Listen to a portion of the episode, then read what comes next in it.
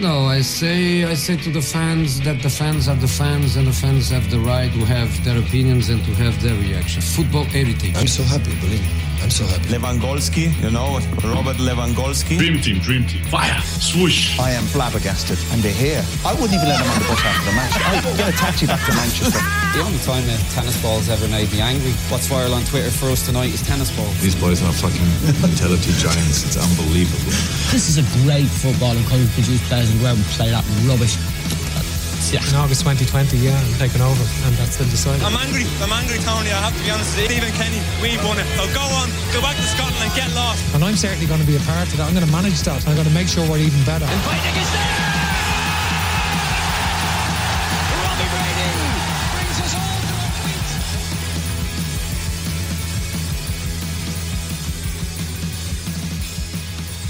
Hello and welcome to the first 2022 edition of the Trade the Back podcast. After an extended Christmas break, I'm joined this week by Phil Greene and Enda Higgins. How are you, lads? How are we doing? Good evening, lads.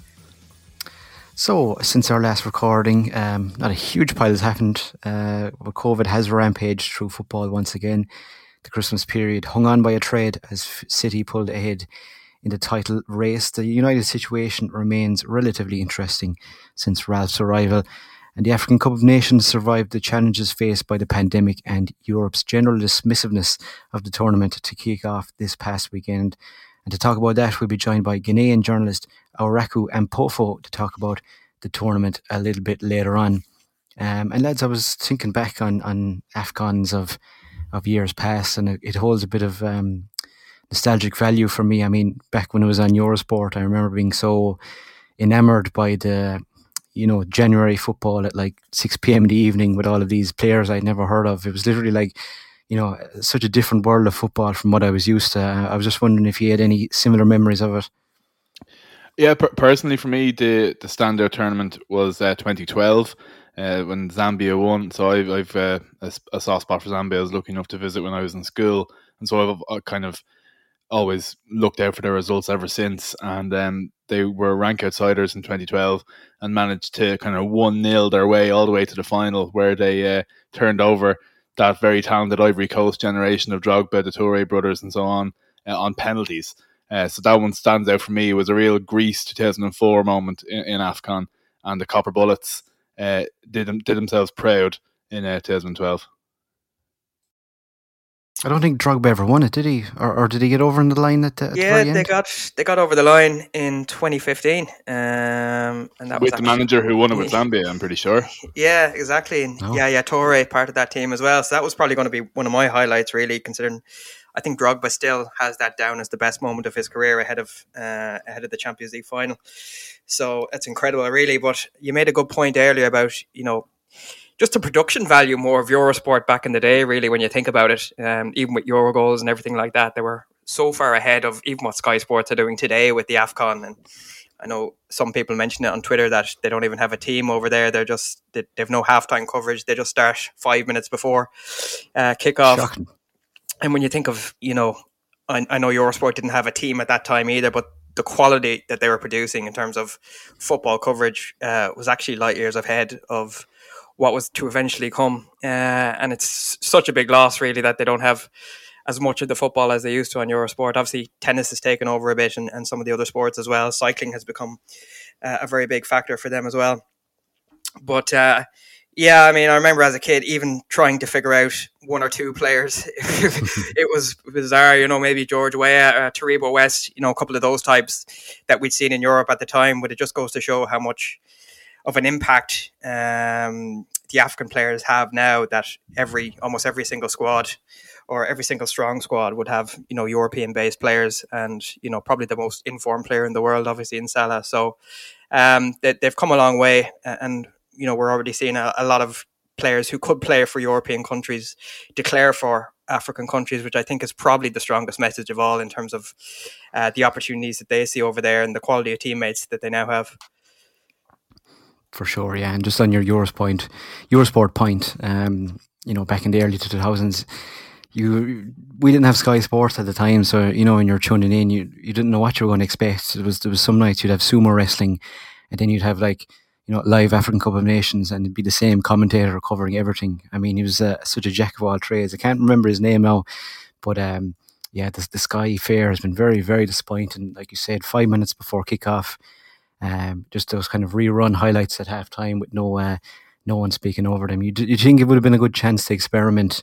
Um, I don't know, maybe get some of their younger um, uh, presenters in and, and, and kind of get uh, new faces that we're not used to with the Premier League and stuff in and uh, try something new. But it seems like they've just kind of got the bare AFCON package. I think it's the uh, the kind of worldwide fee that they're using, which uh, I suppose a little bit disappointing for for what you're paying. Yeah, BBC have 10 matches as well, so it'll be interesting to see the quality of their production. But yeah, Sky, it's very much half assed at the moment, unfortunately. Mm. We will get on to uh, all the runners and riders with Owuraku in uh, the second part.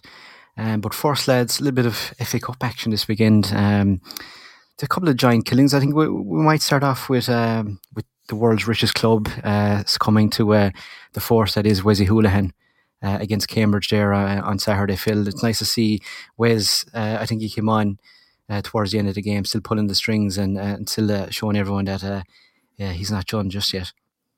Yeah, I mean, like obviously Cambridge United have sprung up the list of of teams that Irish people have been following since Wes signed for them, and how well he's been taken to by the fans there.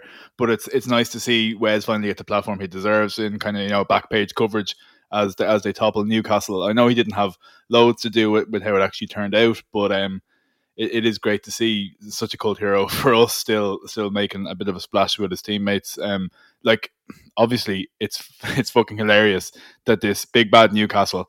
Uh, with Kieran Trippier, La Liga winner, making his debut, with all these players that they're linked to in the first window, they're able to buy players.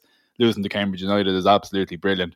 And uh, like apologies to any Newcastle fans listening, but it's not going to stop being funny for a long time when they contrive to do stupid things like this uh, and and and lose not undeservedly as well. By the way, I mean the goal to me looked like it was offside. I know Shelvey got a touch, and is it a different phase of play, whatever. But um, in in kind of a general run of play, I thought Cambridge gave them plenty. Uh, Newcastle look continue to look pretty miserable, uh, and that's going to be funny forever, pretty much as the richest club in the world. Uh, it'll be even funnier if they find themselves down into the championship. But on Saturday was it was Wes and Cambridge's time to shine, which is great as well.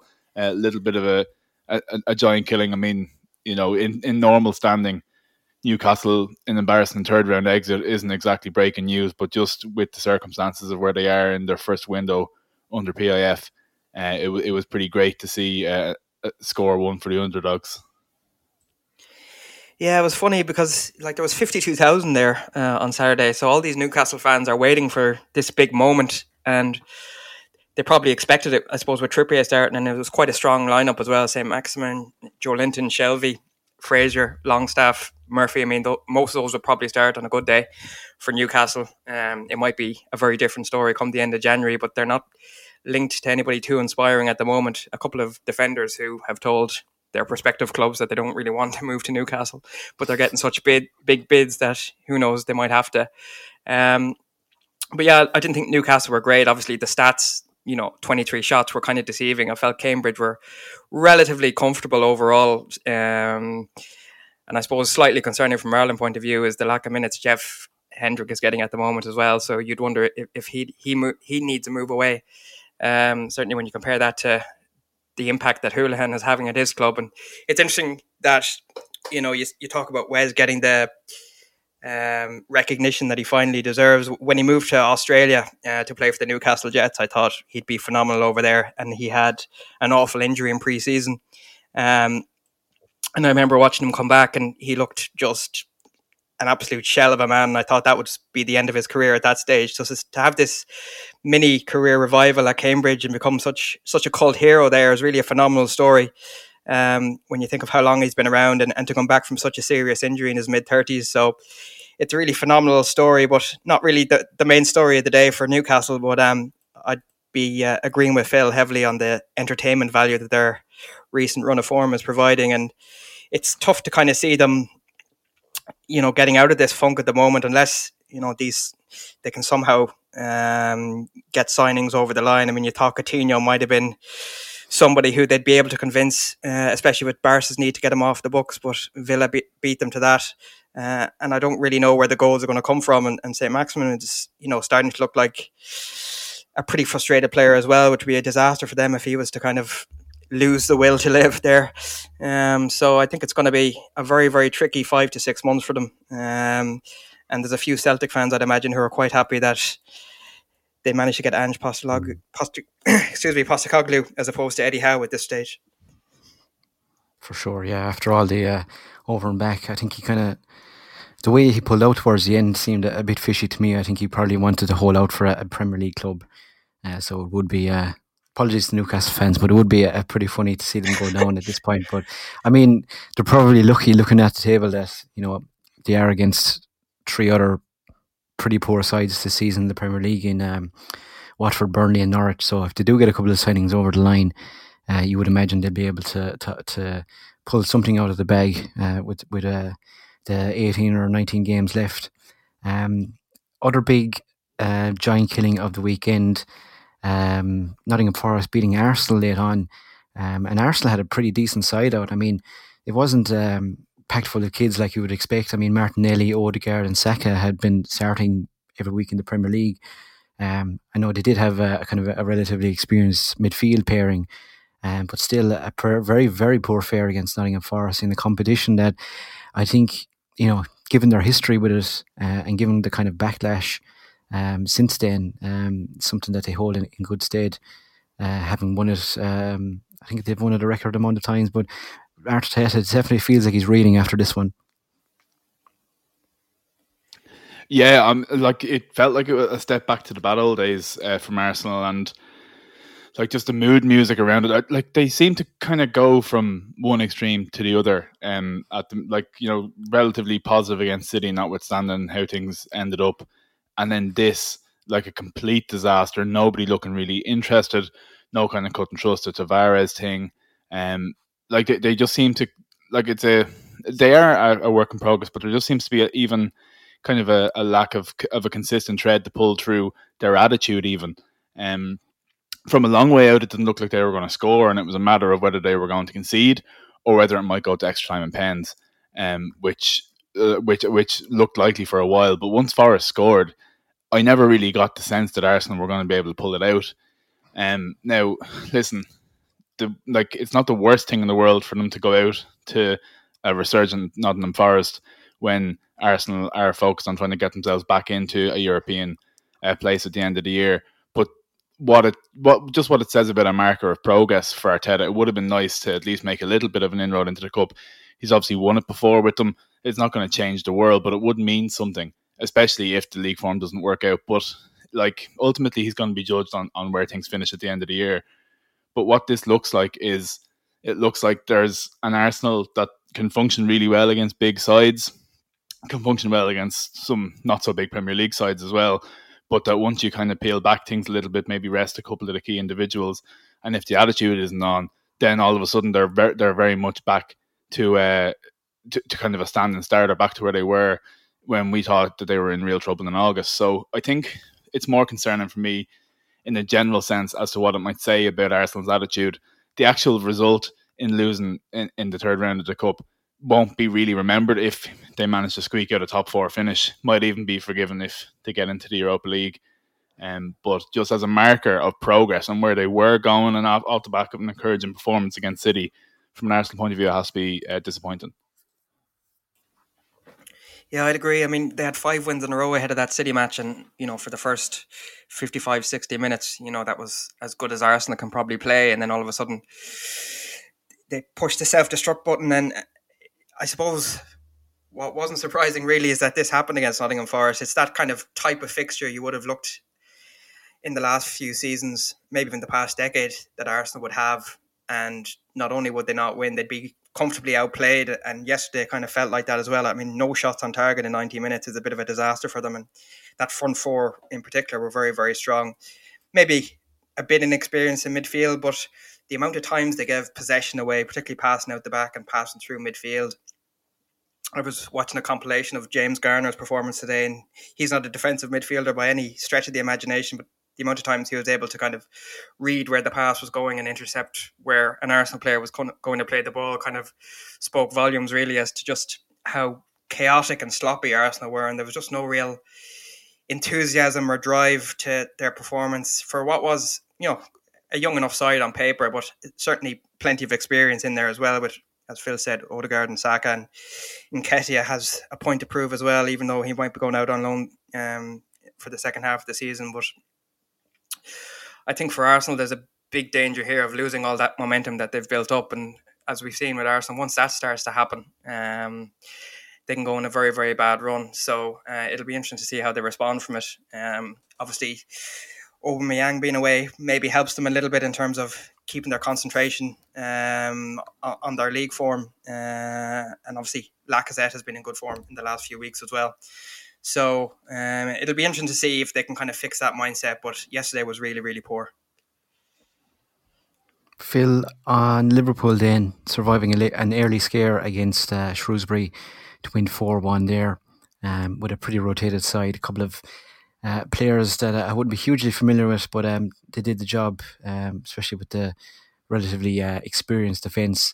Um, but I suppose the big um, talking point coming out of that, and it has been over the past couple of weeks since he since he's seen a little bit more game time, has been Kelleher. And I mean, from an Irish point of view, we've kind of raved about him for long enough now. Um, he's you know obviously competing with Gavin Bazunu for for the Irish shirt. He he's had his few cameos at Liverpool, but the general kind of opinion of him now is that you know this guy is good enough to either you know get a decent loan move, better it's in the Premier League or, or high enough in the Championship, um, or perhaps abroad.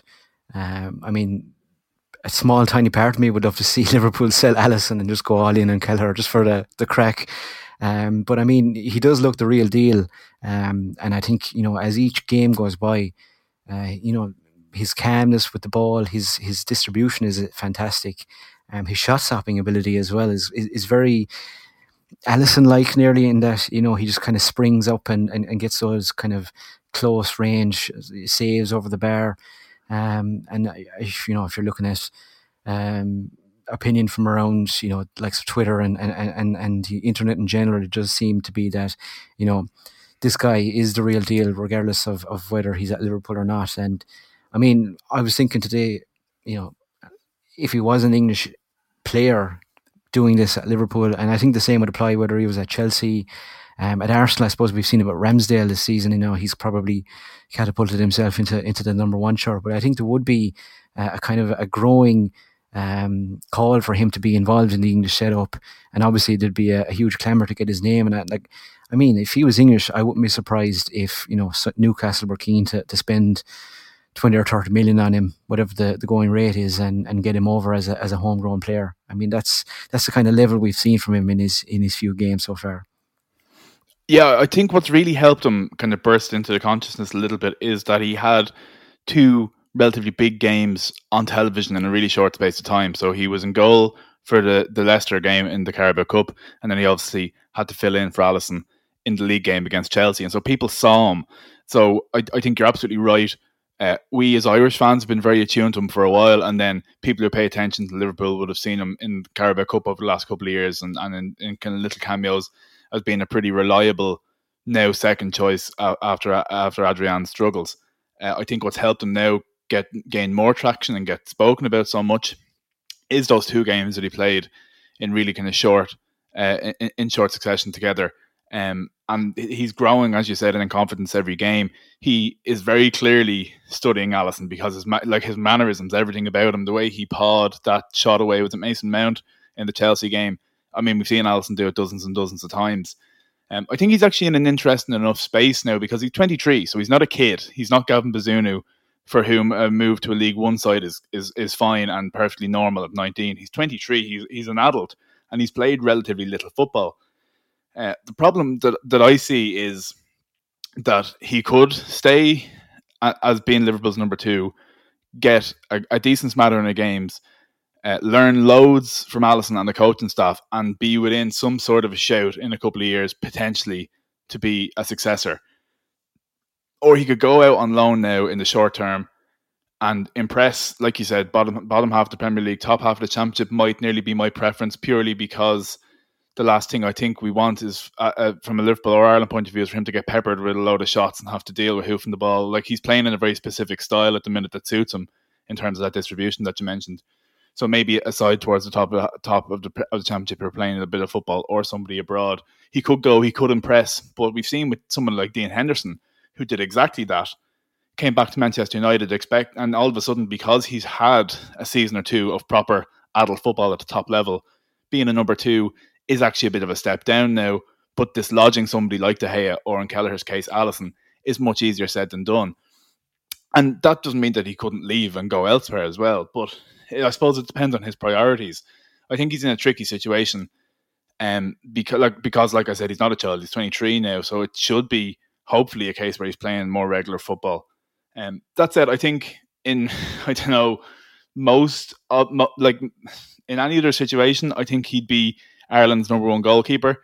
I think being second choice for Liverpool would be good enough against most other keepers, other than the fact that Gavin Bazunu has played so well. So just because Bazunu is playing regularly at club level, I don't think that on its own would be enough to keep Keller out of the Ireland team. I think it's because of the way Bazunu plays.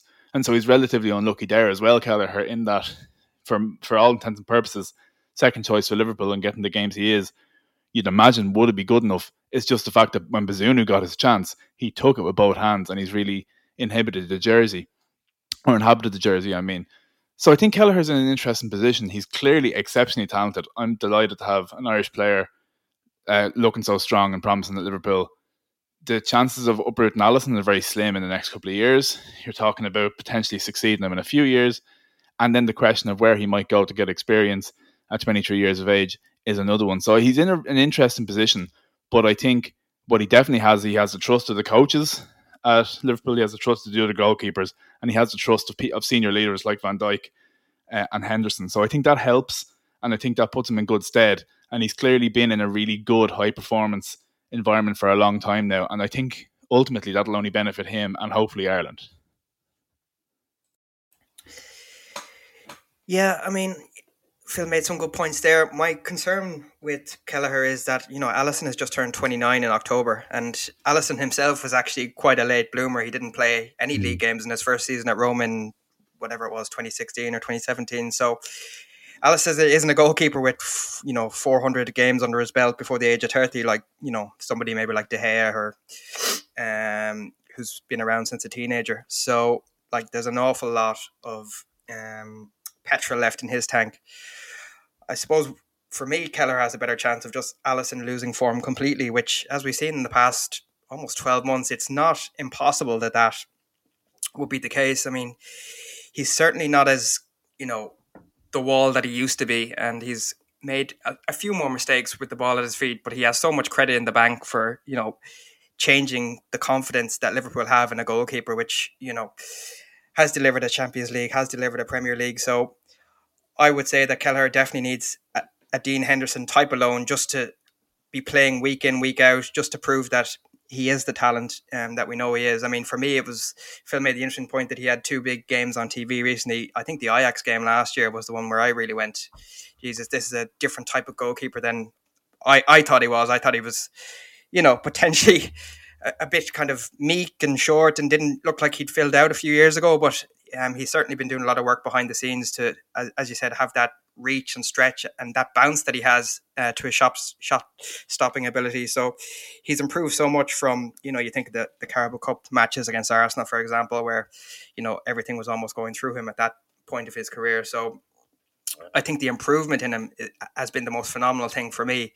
I suppose you'd have to say he's extremely unlucky, not just to have Bazunu in front of him, but then Mark Travers coming up behind him as well. I mean, he's eh, you know, two or three years ago at Liverpool or at Ireland as a 23 year old putting in the performances that he is, he'd probably be number one, arguably at both clubs if his timing was different, or both teams rather. So I think he's really, really unfortunate for the timing, but it's great that he's getting such exposure. I mean, even Virgil van Dijk being asked in his interview recently, you know, uh, what he thought of Kelleher and was extremely complimentary. But um, I think he would definitely need a loan move away this summer, um, just for a full season of of match after match, and then hope that by the time Alisson is thirty, um, he can come back and make his case really um, as being the long term successor at Liverpool. It's it's not easily done. I thought Henderson would have taken over from De Gea fully last season, but that hasn't happened. So again, you do have that risk, and then you're caught in limbo like Henderson is now, trying to force your way out of the club after signing a big contract. But you know, not every situation is the same. So I'd be confident that Kelleher, if he did have a good season away, would be able to perhaps force his way into Liverpool's thoughts more consistently. Quickly in the, on um, a player that we've kind of spoken about a lot over the last while in terms of you know what's his next move, and, and, and we've seen Aaron Connolly now move up to uh, Middlesbrough on loan for the rest of the season, uh, for the season down to the Championship. Um, they're obviously knocking on the on the door of the playoffs, and it's kind of an interesting juxtaposition between Connolly, who I mean, blew out the traps, scored that brace against Spurs, was kind of the darling of, of Brighton and Ireland for for a little while, but it never really kind of caught fire after that. Um, and when you contrast that to Evan Ferguson, who's, um, I mean, he's 17 years old. He's he's getting bench time at Brighton. He came off uh, the bench against West Brom at the weekend um, and nearly scored. And I mean, whether you're Irish, English, whatever your nationality, if you're 17 and you're coming on for a, a Premier League side, you have to kind of take note of that. And I do wonder, you know, how their career tra- trajectories are going to kind of shoot off from this because we've seen Connolly really struggle, and you know he's going to a side now uh, in the northeast of England who who do have promotion aspirations, and there will be a fair degree and pressure on him. Um, I mean, the kind of the mood surrounding him at Brighton has been very good. Uh, see, reading some of the comments from fans when he did leave, that uh, you know it felt like a, a, bit of relief to them that that he was uh, going somewhere else to, to try and kind of start a little bit fresher. But uh, in, on the contrary, to see Ferguson at 17 coming off the bench, he's a big lad. He's banging in the goals in the in the Premier League too for the for the uh, reserve team. Um, I mean, at this rate, it doesn't. It wouldn't be a huge surprise to see him maybe make a, a senior Ireland debut some at some stage in uh, in 2022. Yeah, I want to say nice things about a Galway lad, Aaron Connolly, but um, he's made it a bit difficult for us. Uh, I think what we have with Connolly is somebody who probably believed his own hype a little too early in his career, uh, especially th- those two goals against Spurs, and who's never really created an identity for himself on the back of that. Um, you know, do you play him as a wide forward? He's not really a traditional number nine. He has a bit of pace, but he's quite sloppy on the ball. And I mean, even if you look at his performance in Portugal, where you had Idah, who was technically superb in the way he was holding up the ball and trying to bring everybody else into play. And listen, every every single time it went to Connolly, he just seemed to either run into a player or play a loose pass. And when we've seen this now for two and a half, three years, and I mean, this is a guy who's 22 in this month. So I mean, for a forward, he should be entering the peak of his career in the next two to three years. Um, and he just seems to be dwindling and, and fading into the distance. There was a, a, joke about somebody who's, you know, knows about things going on at Brighton that the only people who will miss him be the nightclubs in the city. So that would suggest that, you know, he probably has a bit of a, a lifestyle off the pitch that um, not conducive to playing Premier League football. And then you have this strange move that he's going to Middlesbrough now. When you look at their forward options, I mean, they have Sporar, who's on loan from Sporting Lisbon, who's you know far more uh, of a dangerous number nine than Connolly. That then they're trying to bring in Balogun from Arsenal, who's you know extremely highly rated and has a great record for their under twenty threes, and they've two or three other strikers there as well. So I don't really know where he fits in in the long term plans for Middlesbrough. Obviously, they're trying to just load up um, as much as they can to to throw the kitchen sink at um, getting back into the Premier League, but I find it difficult to see how this loan can be effective for him and how he can get the necessary game time and minutes in, in the next sort of five to six months. So I would I would have liked to have seen probably a move even further down the leagues. Um, so I, I I struggle to see the impact he'll have um, at Middlesbrough, and then you compare that obviously as you were saying to Evan Ferguson, who you know looked really really mature at the weekend, almost scored, and you know um, seems to have all the right attributes and the personality to go with it for somebody so young. So they're two quite different um, players and personalities, and um, I think uh, one is on their way up for sure. And the, in Connolly, I just I don't really know where he goes from here. Obviously, I hope the Middlesbrough loan goes well, but um, judging by those who know him better than we do, um, there's not a lot of hope there that uh, he's going to push on the next six months. First, I thought you cheeky bollocks to be quite honest. Excuse me, this is live. Delighted to be joined by Owuraku Ampofo from Ghana's Joy News, and he's also working with Opta's, the analyst for this African Cup of Nations. Thanks for coming on, Awaraku. Hope you're well. Yeah, I'm well. Hope you're good too. Yeah, enjoying the uh, the the uh, Afcon as it kicks off. It's a, a, nice time of day to to have games on, um, and I mean, it's only been two years since the last edition of the Afcon, but it's felt like a lifetime um, between COVID taking over the world. Um, the, the two cancellations. So, firstly, it was going to take place in summer 2020, mm. and I think that was moved to January 2021.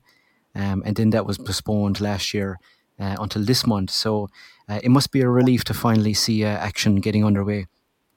Yeah, I think this this is uh, we call it our football heritage, and uh, it comes around you know, once every couple of years where you get to see the best African talent. And I think over the years, you know, the global attraction has increased uh, due to, you know, the, the number of African players who are playing more prominent roles in European clubs. So I think the relevance of, you know, the Africa Cup of Nations is growing wider, as you can see by the media coverage this time around a lot of European countries are very interested, a lot of scouts uh, around for teams and all that. And that's because of the display of talent that we do have.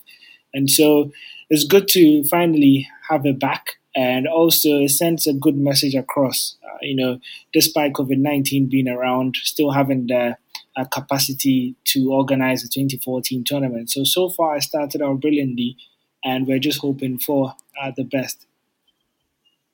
For sure. And um, just in terms of you know some of the big names, obviously we have Mo Salah and Sadio Mane um, are up right up there. Aubameyang for um, uh, for Gabon, but in terms of some of the the bigger favourites, uh, it hasn't been a good start for your Ghana.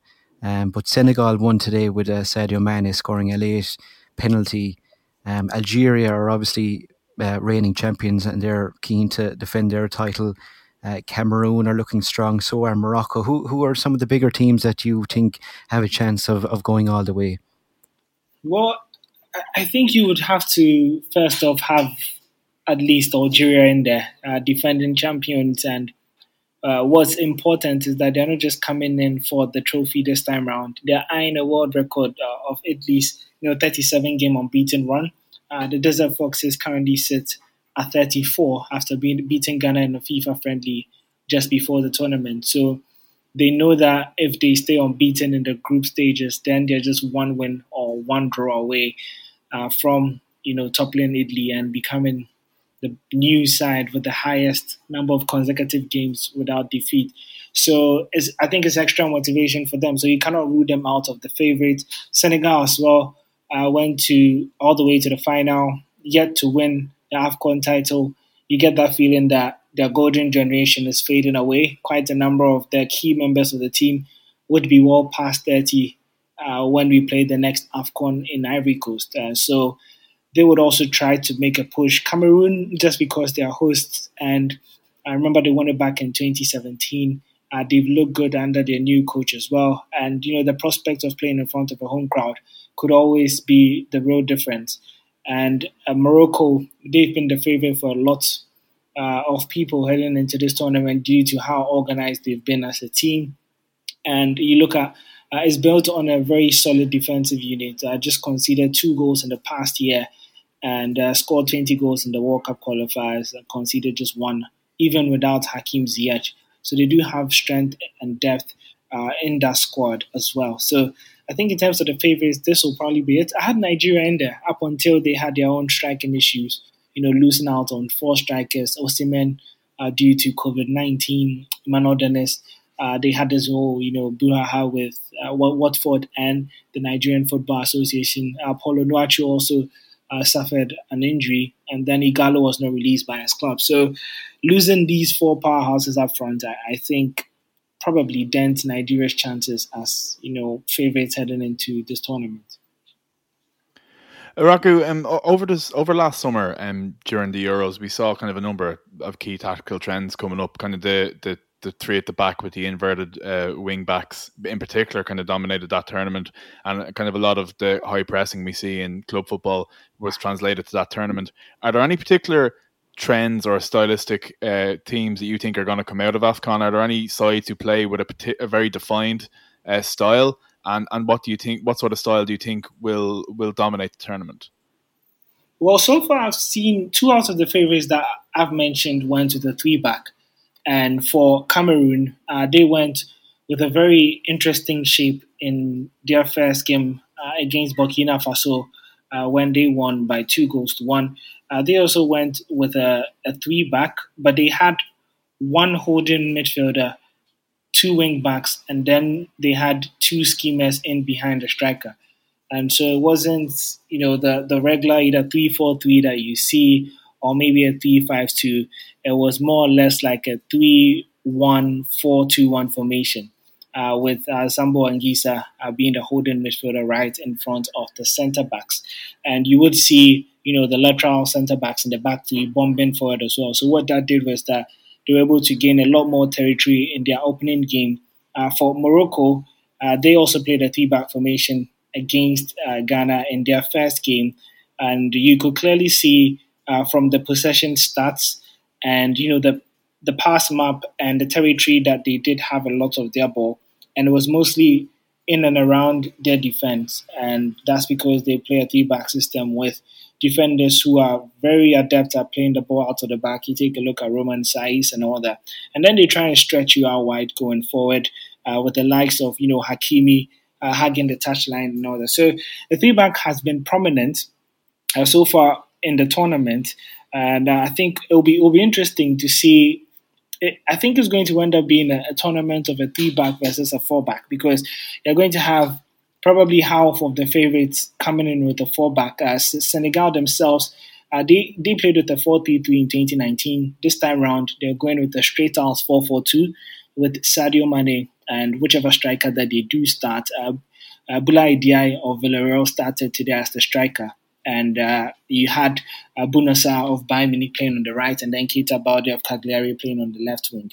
And so I think the whole idea is to allow Mane to be able to roam freer and you know give him the options of creating chances because he cannot be the reliable goal scorer. If you look at his expected goals, it's been dropping in the past four seasons. However, if you look at the other side, that's his expected assist he's rising in terms of that number. So it suggests that he's becoming more of a creative player. And uh, Cisse, who's the Senegalese coach, has realized that. So he's given him more of a free role. And we saw the impact that he had in that Zimbabwe game, uh, creating most of uh, their big chances.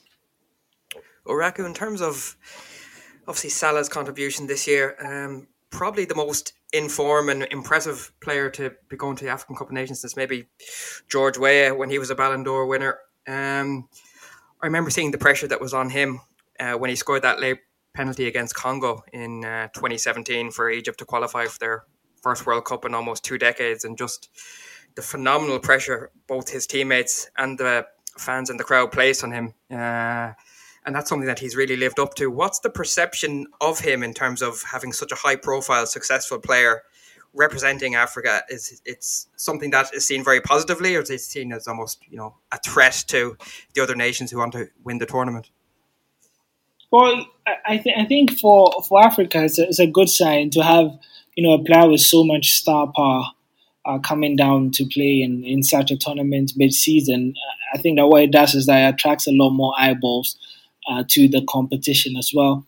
Uh, but there, there, could also it also has its negatives. I think when you have such a player with so much global attention, everyone knows that you know the whole world is going to be watching Salah play, and so in effect, what that does to Egypt is that they have to always play a level above themselves because whichever opponents they find themselves also play a level above themselves because they know everyone is watching and they also want to impress.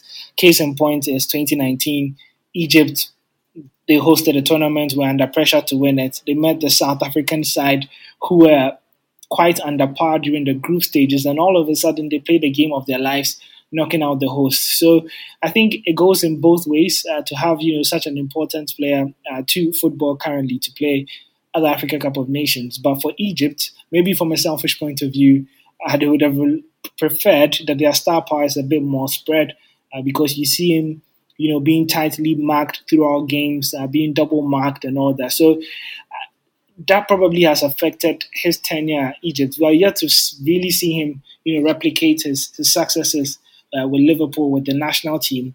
And if he doesn't manage to win this AFCON or any AFCON anytime soon, it might leave a little dent in his legacy, especially uh, because if you just look back 10, 12 years ago, Egypt was so dominant on the continent, and it was all about uh, Mohamed Aboutrika, uh, who really uh, led the country despite you know carrying the whole weight of uh, you know the country on his shoulder. He was able to go with that and still lead a team to the Africa Cup of Nations. I've seen a couple of comparisons between Aboutrika and Salah, but you know Salah has to win an Afcon uh, to be able to you know, sort of complete everything in Egypt. He is very admired in the country, but no one really cares what you do for Liverpool in the end. It's about what you do for your home country.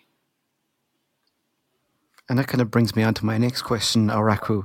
Um, I was going to ask, like, where does he stand amongst the greatest ever African players? I mean, you know, the likes of Didier Drogba and maybe Samuel Eto'o is probably considered the best. But does Salah need um, an African Cup of Nations title to his name before he kind of enters that stratosphere?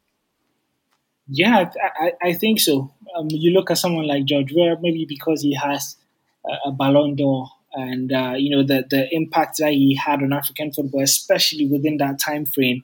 Uh, you look at Samuel Eto'o, he he did it everywhere. He did it in Europe, won the Champions League with two different teams. Uh, he won the Afcon, and he's actually the top scorer of uh, you know the tournament, uh, highest scorer in history. And so he has very very good numbers backing him. Uh, so at the end of the day, if you want to be called the best player on a continent, you need to show it when the whole continent comes together. And no matter you know how well he does for Liverpool, and the number of goals that he scored for Liverpool. You know, if he came from a low profile country, then people may be more considerate. But he's coming uh, from a country, Egypt, where they've won the Africa Cup of Nations for uh, you know a record seven times, and so they do have pedigree, they do have history, and they do have a lot of expectation. So. Yes, I do believe that he has to win the Africa Cup of Nations, especially just to back everything that he's done at Liverpool. Otherwise, you can't make the case that he is doing well in that Liverpool system. And if you take him out, is he really that much of a great player? That is he extraordinary? Because what really tells that you're extraordinary is that if they take you out of different systems, you're still able to, you know, show your impact and your leadership. Uh, you look at Samuel Eto'o, he's the perfect example for that as well. So, yes, Mohamed Salah has to win an Africa Cup of Nations or do something really extraordinary with his national team. I think he's up there, but maybe to go a tier higher than that, he would have to uh, win the trophy maybe this year or next year. Owuraku, um, we talk about these players, um, Sadio Mane, Koulibaly, Mo Salah, some of the biggest players in the world at some of Europe's biggest clubs. Um, but there's been this sense that the that the Cup of Nations has been looked at as less than by some European fans. You only have to look at the reaction on social media anytime those rumours over the last couple of months surfaced that the competition was going to be cancelled or postponed again, and you saw how happy a lot of these fans were that their players weren't going to be taken away from their clubs, and you you you could never imagine such a reaction to uh, to a European Championship being cancelled. People wouldn't react so happily. Do you think that there's uh, what do you think there's anything in particular as to why European fans look at Afcon the way they do? Do you think it's just kind of a lack of of um, of, of experience and knowledge of of these teams and players? Uh, and do you think there's anything that can be done to help bridge that gap and, and and for people to look at Afcon in the same way they look at the Euros, or is it just about them actually taking the time to watch the games and understanding the level that's there? Well, yeah, I think I think it's it's a, it's a combination of factors, and people do speak out of, um, excuse me to say it, quite you know ignorance because if you do not know something, you know you cannot really defend it. People cannot speak to the quality of the Africa Cup of Nations if it's not accessible to them. And I think we've seen good strides with, you know, Sky Sports broadcasting it this time around uh, in England as well, in the UK, sorry. And uh, I think that's a good step. But of course, it would it would take a lot more uh, combined, a lot more of combined effort uh, to be able to truly raise the Afcon to the level that it, it deserves to be. I think it's it's a fantastic tournament. You could you could see from the opening ceremony what it meant to the people. Very colorful. And look, Africa is a country where football is is a lifestyle, is a religion, it's a culture. People do believe in football. Look, football has it has had the power to you know solve issues here on the continent. It's been able to stop a civil war. It's been able to put an end to hunger.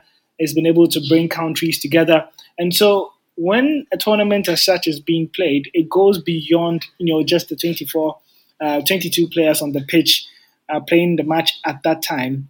And there is a lot more significance attached. You look at the, the social benefits, the economical benefits, and all that. So I think it's it, it, deserves to be celebrated. But yeah, as I said, a lot more effort has to be put in place in terms of you know putting it out there, making people really see uh, how talented some of these these players are.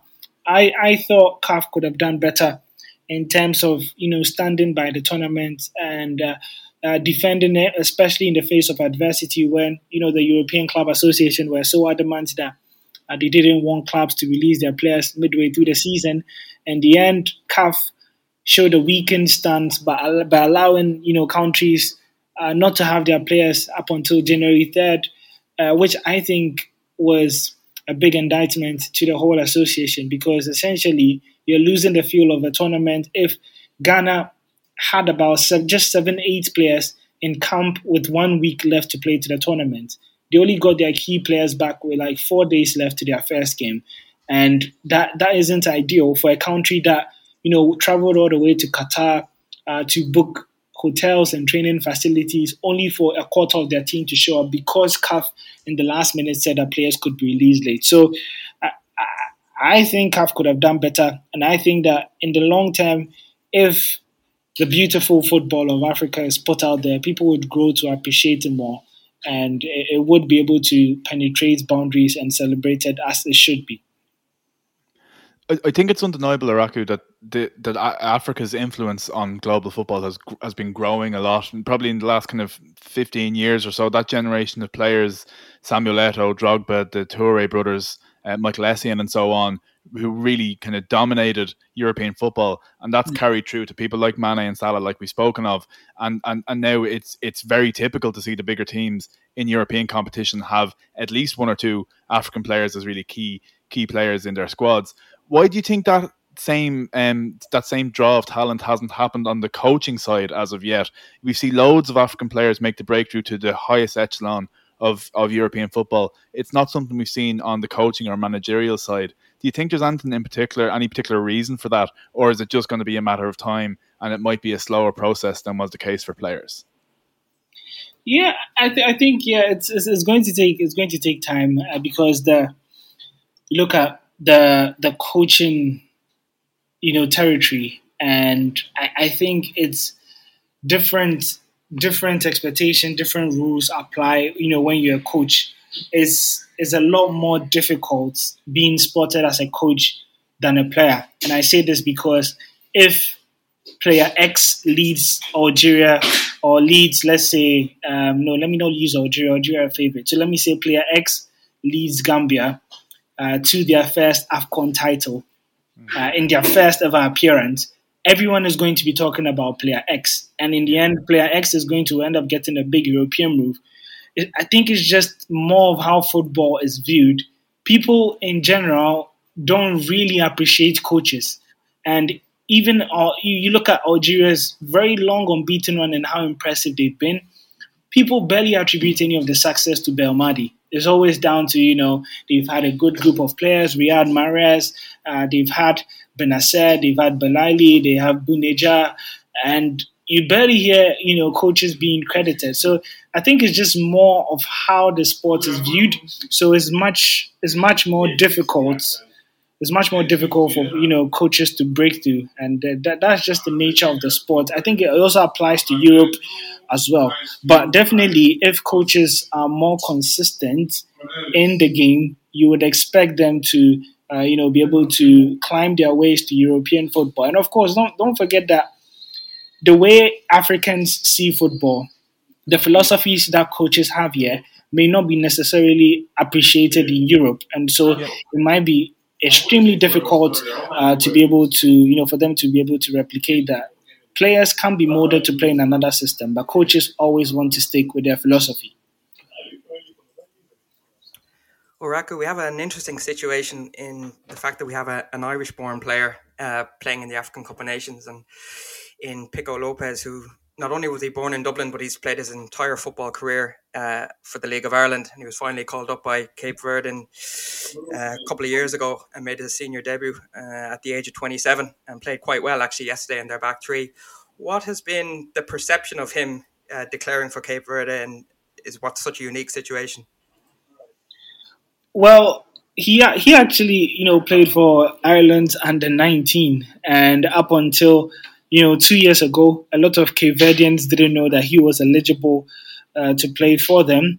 Uh, but yeah, I think they realized later on that Lopes, uh, although he was born in Ireland, uh, he was born to, uh, you know, a Cape Verdean father, and he was eligible to play for their country, and essentially uh, made his debut in 2019 in a win against Togo in a friendly. And you know, despite uh, having a handful of you know matches. He ended up playing, I think, a couple of Afcon qualifiers as well. But it's interesting the nature of his call up, and uh, that's because he actually nearly missed out on it. Uh, he, he had a message from the coach on LinkedIn about months earlier before the tournament about his invite, and he ignored the message on LinkedIn because it didn't, you know, like I'm sure he's probably not used to that. And call ups are probably, you know, sent to either the team manager or via email. And, you know, he got another prompt from the coach nine months later. And uh, he ended up translating, he had to actually translate the message uh, to be able to understand that, oh, this is an invite uh, for, uh, you know, to, to play for Cape Verde and actually feature in the Africa Cup of Nations much later on. So it's an interesting story for uh, Robert Pico uh, Lopes. But yeah, I think he's been he's been fantastic so far. Cape Verde, they have a and I, I think it's, it's, an interesting history because they came into uh, you know the Africa Cup of Nations in 2013 uh, as newbies, a small island. Everyone just loved their story, and in their first ever tournament, they went unbeaten in the group stage and they met my country, Ghana, in the quarterfinals, where I felt they they outplayed Ghana. And I think they played about, they outshot Ghana. They had about eight shots. Our goalkeeper on the day, Fatau Dauda, I think put the best goalkeeping performance we've seen in an AFCON game in about maybe the last 10 years or so. And Ghana ended up winning that game probably due to experience. They came back in 2015 still unbeaten in the group stages. This time they went out just by goal difference. And they started in a good note again. Uh, yesterday I saw a beaten 10 man Ethiopia. And so I, I think he's in a good country, not very high expectations, but they're a very small group of players uh, with some from the diaspora as well. And I, I think that they're, they're one to watch. Interestingly, their group opponents, that's the host country, Cameroon, met them twice in 2021 and they couldn't beat them. The Junior No and Cape Verde won 3 1. So with a win in their in their bag and facing a familiar opposition that they do enjoy playing against, their chances of reaching the round of 16 look really high uh, with uh, Robert Lopes at the moment. It's a fantastic story, and it's an interesting connection between Ireland and Africa. And um, Owuraku, I'm, I'm not sure if you're aware, but Ireland had um, its first uh, African-born international this year in um, Chiedozie Ogbene, uh, who was born in Nigeria, and he's building himself a, a, very strong career for Ireland with uh, with five caps already. So it is to, nice to see uh, the connection um, between Ireland and and Africa, uh, especially with uh, Pico Lopes representing in the African Cup of Nations. Um, finally, just to finish off, obviously we, we we've talked about a lot of the big teams. Um, are you willing to, to pin your colours to the mast and, and, and, and pick a, a winner out of uh, the first couple of games so far? Um, as a winner of who I, the overall competition, who I think is going yeah. to win. Um, that that that's difficult. Uh, but using, using a bit of history, I'm quite confident Algeria would would find some unfortunate circumstance and probably be knocked out later. Um, I think there will be a new winner. I still think it might come from a North African country. So I'm I'm torn between Egypt and Morocco, but I I, I would just go with Morocco because I think I think they have they have a good a good foundation to build on. I think that defense defenses win you tournaments, and they have a good one, and so uh, they they should be able to get some goals uh, from a very stacked attack as well. So I think they're the most complete team heading into this one. Uh, it, it, would have been Algeria, but I just feel that there's this little of conquest where since 2010 no one can defend the title, and uh, and so I'll go with Morocco. Very good. Owuraku, thanks a million for joining us this evening. Thank you too.